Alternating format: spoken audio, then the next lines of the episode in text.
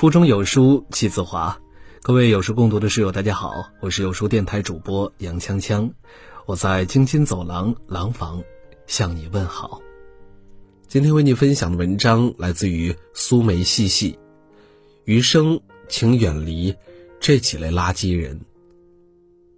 自从踏入社会开始，我们每天都在和形形色色的人交往，渐渐的有了自己要好的朋友。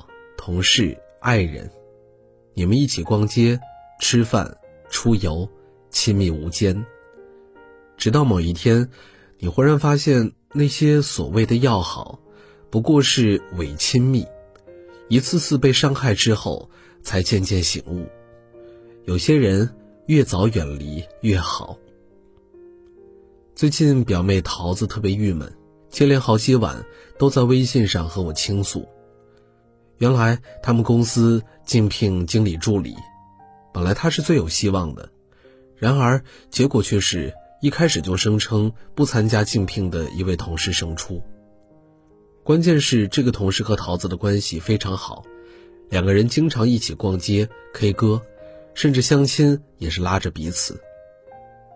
桃子说，平时他们无话不谈，分享彼此的小秘密。同事经常在人前夸她漂亮又能干，不吝赞美。这次她的竞聘演讲稿还请这位同事提意见，结果是自己送上门，同事知己知彼，演讲稿写的更加的精彩。竞聘落选后，有位副总暗示他，大学期间是不是和一位老师关系密切，还说公司竞聘不只看才干，还要看人品。桃子从副总办公室出来之后才恍惚，他在大二时被一位老师追求，他知道那位老师有家庭，所以坚决拒绝，导致那位老师报复他，学期考试给了不及格，他找老师理论，最后追回分数。这件事儿他只和那位竞聘成功的同事说过，现在却变成他和有家室的老师纠缠不清。你把她当朋友、闺蜜，无话不谈，却不想某一天她却把这些秘密添油加醋公之于众，让你难堪。最后，桃子说：“怎么可能为了一点利益就不择手段呢？亏我当他是好友。”我想告诉他，职场上很难有真正的朋友，大多是为了利益结成的同盟，而利益往往是最好的照妖镜。一旦涉及到个人前途，很容易就扯掉遮羞布，将人的贪婪本性暴露无遗。但是我不想让桃子对人性太过失望，只告诉他交友是要慎重的，尤其是在职场上，凡事最好少涉及个人私密事情，对谁都未可全抛一片心。这不是事故，是自保。随着年龄与阅历的增长。我们终将慢慢懂得，有些人是不能共享的，有些人是不值得深交的，而有些人一开始就不必请进自己的生命里。鲁迅先生曾说过：“我向来不单以最坏的恶意揣测中国人。”可惜年轻的时候，我们经历少，看不到更深层次的人性，对鲁迅先生的话并不认同。直到伤过了、痛过了，才明白鲁迅先生的深刻和犀利。复旦女教授陈果曾经讲过这样一件事儿：陈果出名后，各种采访邀请不断，有段时间过得好像很得意，她也乐于和自己的一位闺蜜分享这些开心。但是陈果发现，闺蜜并不开心，反而有点郁闷。陈果就问她：“怎么你看我过得好，你好像不是特别开心呢？”闺蜜说：“我希望你过得好，但是我希望你过得没有我好。”陈果的闺蜜很真实，也很勇敢，她说出了许多人面对身边同事、朋友、亲人发达时，自己心底最真实的想法。人性里确实有一些丑陋的东西。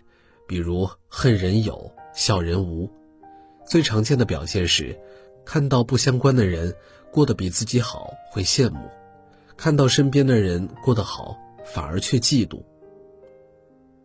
朋友的孩子出国留学了，会一脸不屑地说：“有什么了不起？花钱读个野鸡大学。”闺蜜找了一个有钱又帅气的老公，转身一撇嘴：“有钱人有几个好东西，以后有的受了。”女同事升职，故意一脸神秘兮兮：“哎，没办法，人家长得漂亮。”对嫉妒的人来说就是这样，你的事业可以好。但不能比我好，你的孩子可以成绩好，但是不能比我的孩子好。你可以家庭幸福，但是不能比我幸福。嫉妒是人性，很多人都有，但是作为一个成年人，要用修养调整自己。与其咬牙切齿的嫉妒，不如笑着祝福，然后努力成为更好的自己。看过一句话。衡量一段关系能维持多久，最关键的一项指标是尊重。但是，却总有人揣着明白装糊涂，以刻薄别人为己任。前几天，一位好友在微信圈晒出了老公给自己的生日礼物，一个品牌包包和一束鲜花，朋友们纷纷点赞表示祝福。有一位却留言说：“这种包在国外是大妈们买菜用的呀。”确实不是什么大牌，但是以这位过生日好友的家庭条件来说，已经是很奢侈的了。每个人的出身、职业、收入各不相同，你眼中的大妈包，也许就是别人省吃俭用几个月才狠心买下来的珍贵礼物。我小窗他，让他撤掉留言，他却一脸无辜。我开个玩笑，这么好的朋友，他不会介意吧？是啊，也许别人不会介意，但是尊重别人是修养。有人说，别人尊重你，不是因为你很优秀，而是因为别人很优秀。一个懂得尊重的人，必然是品行优秀的人。那位过生日的朋友没有回复留言，但是之后他渐渐疏远了这位不尊重的朋友。生活中，我们经常会遇到类似的情形：你每天早起跑步，坚持打卡，总有人觉得你装；你看了一本好书，推荐给别人，那个人却说你假文艺；你出国旅游，晒了几张照片，一定有人说你炫富。世界上没有那么多的三观契合，请试着用欣赏的眼光去看待各自的不同，不对别人指手画脚。是一种尊重，尊重别人的同时，也获得了自尊。人总是要在一次次跌倒、磨砺中成长的，岁月会教会我们什么样的人可以深交，什么样的人需要远离。如果一段关系让你觉得累，甚至受伤，那就及时止损，远离垃圾人。有人说。你是什么样的人，你就会靠近什么样的人；靠近什么样的人，就会成为什么样的人。所以，在远离那些让你不舒服的人的同时，自己也要努力成为让别人舒服的人。心怀善意和悲悯，懂得别人的不易，尊重别人的选择，唯有如此，余生才能自在、坦然。